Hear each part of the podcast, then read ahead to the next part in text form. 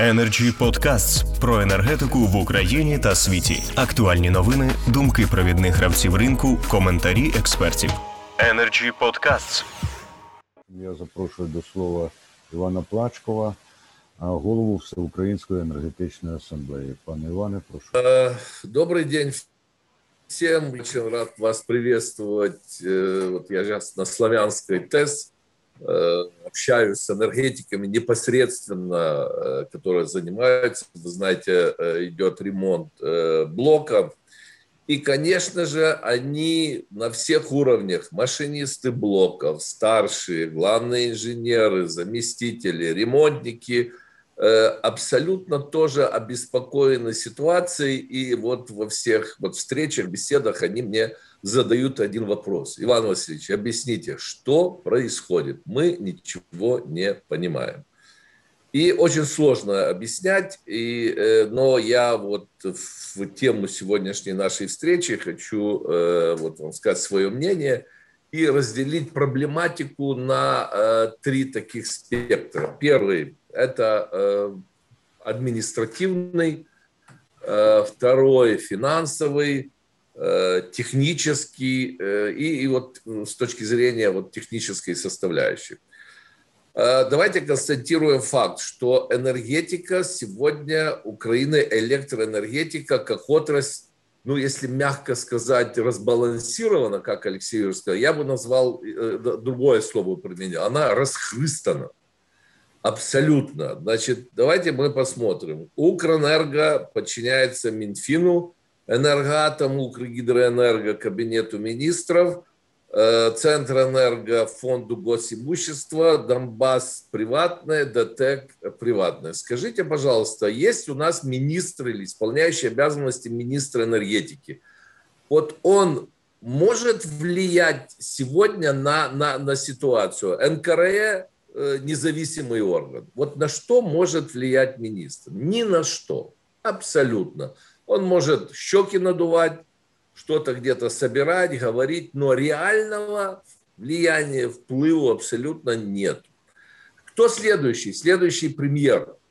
Следующий премьер, мы понимаем, что премьер, ему, он не может уделять внимание и заниматься энергетикой, и мы видим, он почему-то чуть-чуть как бы так дистанционировался, и мы не слышим его комментарий и по той ситуации, которая сложилась. И у нас сложилась ситуация, когда центров влияния очень много, и, но нету центров решения. У нас влияет Верховный комитет Верховного Совета, у нас Центр энерго, Мин, вернее, Минфин, фонд имущества и так далее и тому подобное, но единого центра нету, нету центра э, ответственности. И следующий момент, процентов 70 руководящего состава государственных органов, они исполняющие обязанности.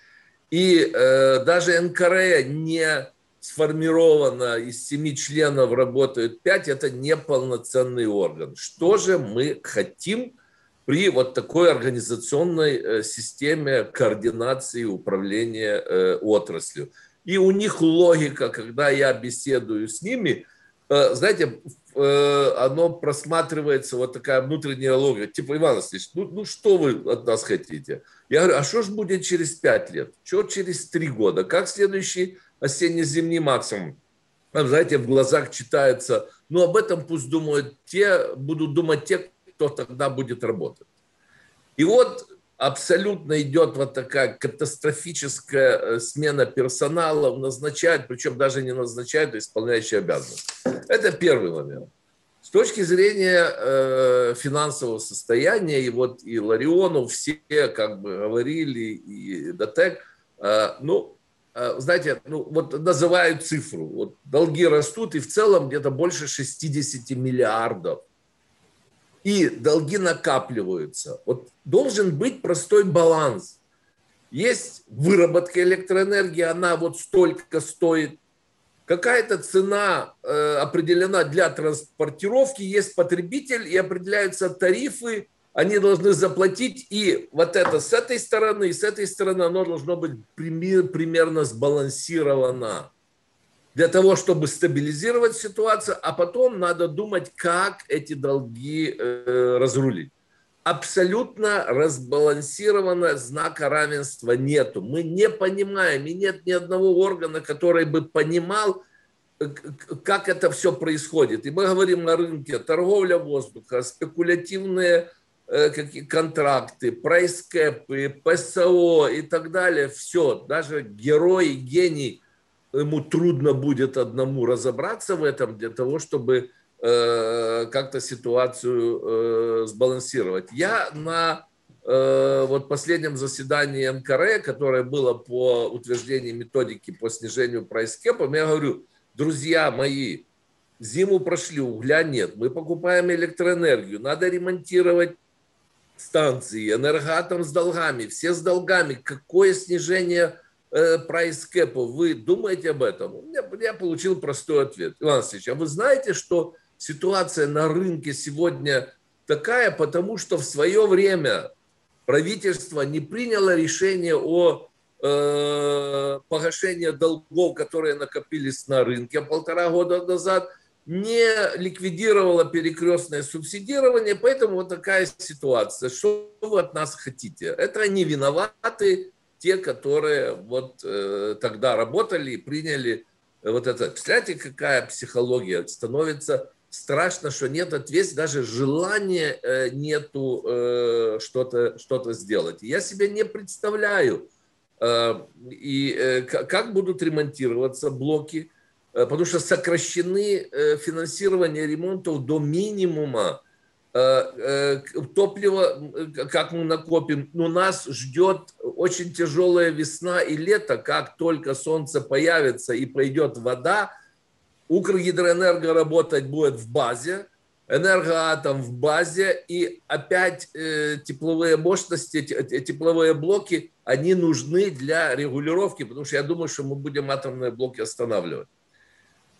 Следующий вопрос точки зрения, я уже как бы перешел э, технического аспекта. Э, давайте мы сразу для себя поймем все, что украинская электроэнергетика, особенно генерирующие компании, работают на ретро-оборудовании. Знаете, у нас, ре, как на Кубе, я часто привожу пример, на автомобилях ездят Фордах и Крайслерах 50-х, 60-х, 40-х годов. Они их ремонтируют, там что-то себе нашли и так далее. Вот такая у нас энергетика 40-х, 50-х, в лучшем случае там 60-е э, годы. Представляете, э, какая э, эффективность работы этих энергоблоков? Мы уже никто, я последнее время не слышал ни одного руководителя про э, удельные расходы топлива на 1 киловатт-час. Они запредельные. Если бы 10-15 лет назад прозвучали те цифры, которые сегодня звучат, ну, я не знаю, это была бы катастрофа. Это, это все бы поднялись, я не знаю, проводили бы совещания, снимали с работы и так далее и тому подобное. У нас самая энергоемкая энергетика. Мы на 1 киловатт-час тратим столько топлива. К чему это приводит? Опять же, тарифы, опять же, неоплата и так далее и э, тому подобное. ПСО, э, э, национальный план по э, сокращению выбросов. И правильно Ларионов сказал, этот национальный план был принят, знаете, вот я, я даже не понимаю, когда его, наверное, его никто не читал. Это мероприятия, которые должны финансироваться на уровне 3-4 миллиардов долларов – никто не задумался и даже строчки не написал о том, что хотя бы когда-нибудь рассмотреть вопрос источника финансирования. Вот источника финансирования нет, и идеи нету, где взять эти деньги. Второе, не продумана техническая составляющая, а что мы будем ставить на 300-400 миллионов или там долларов э, системы очистки на блок, который работает с 1965 года – а он через два года, три мы его выведем, или он остановится, что мы будем делать с этой очисткой? Это абсолютно неосмысленный э, национальный план, но он принят в рамках закона, и наши европейские э, соседи, э, наши партнеры, они требуют. И, вы знаете, как, в какой-то момент я как бы нашел выход из этого положения и понял, что не будет веерных отключений. Украина будет с энергетикой, с электроэнергией независимо ни от чего. И Украина выполнит национальный план по э, сокращению выбросов. Есть один очень простой рецепт. Простой, как правда. Мы покупаем электроэнергию в России и в Беларуси. Значит, у нас блоки будут выходить, а мы просто будем увеличивать этот объем электроэнергии. Вот стоит белорусская атомная станция 2 миллиона 400 мегаватт мощностью, которая была построена для Прибалтики. Прибалты отказались от электроэнергии. Кому будут поставлять? В Украину. И по мере накопления вот этих проблем у нас будет повышаться объем импорта Э, электроэнергии, и мы решим все вопросы и с топливом, и с НПСВ национальным планом, и со всеми. Очень простой выход. Так вот, э, э, вот я общаюсь с энергетиками, когда вот мы тоже, вот абсолютно все вопросы, то, что мы с вами говорили, я сегодня целый день с утра вот на, на славянской станции это обсуждал. Но мне сказали одну вещь, такие мудрые люди, которые здесь живут и здесь работают. Иван Васильевич, неужели вы думаете, что вот эти процессы идут хаотично? Это очень продуманный стратегический план, который реализуется, и он приведет к тому, что Украина станет зависимой очень сильной. Сначала поднимутся, мы проходили это по газу, экономические вопросы, первое время будут нам цену по низкой цене, по очень льготной давать, и самые комфортные условия будут создавать. Но в определенный период, значит, станут экономические вопросы, цена на электроэнергию, сказать, будет стоить. Андрей, вы помните 2005 год, когда Путин сказал, газ для Украины будет не 50 долларов, а 250, в 5 раз, в один момент. Почему так не сделают с электроэнергетикой, а потом пойдут уже политические э, вопросы. Это Крым, только медленный. Как мы это не понимаем? К Крыму готовились долго. И э, к ситуации на Востоке была подготовка долго. Так вот это идет абсолютно продуманная, э, целенаправленная, поэтапная, пошаговая э, реализация проекта электрической э, зависимости Украины. И мы не спрыгнем с этой иглы. Почему? Мы с газовой спрыгнули, у нас связи э, с Европой, и мы там реверсом и так далее, э, там можем качать что-то, что-то сделать, а по электроэнергии нет. В НСОЕ нас в ближайшее время при такой постановке вопроса э, мы не сможем запараллелиться, и вот страна будет сидеть на э, сетях, на электрической зависимости, и а, угроза там э, блокаутов, верных отключений и так далее, она, она будет э, ну, делать наших политиков более сговорчивыми, мягкими по решению каких-то вопросов. Спасибо большое. Дякую, пане Іване. Драматичний сценарій. Треба, очевидно, дослухатися до нього, щоб він не справдився. Андрей, вот мы, скажите, еще один вопрос, я прошу прощения. Мне угу. вот говорят коллеги, Иван Васильевич, а скажите, пожалуйста, кому надо сказать вот эту ситуацию в руководстве страны для того, чтобы ну, принималось какое-то решение или задумывать? Я не мог ответить. Кому? А вот кому? Я не знаю. Президенту, думаю, что э, он не, не, ну, глубоко не вникает, он там слушает одного, второго, Геруса и так далее. Я, мы, говорит, кому? Кто этот человек, который смог бы оценить? Вот эксперты, они все понимают, они вот разложили все по полочкам. Все же понятно, уже у всех звенящая ясность есть, что происходит, у всех. И мы уже пятый раз, и с вами уже сколько раз об этом говорим кому сказать для того, чтобы были принимались э, меры. Вот самое печальное. Для меня есть выход один.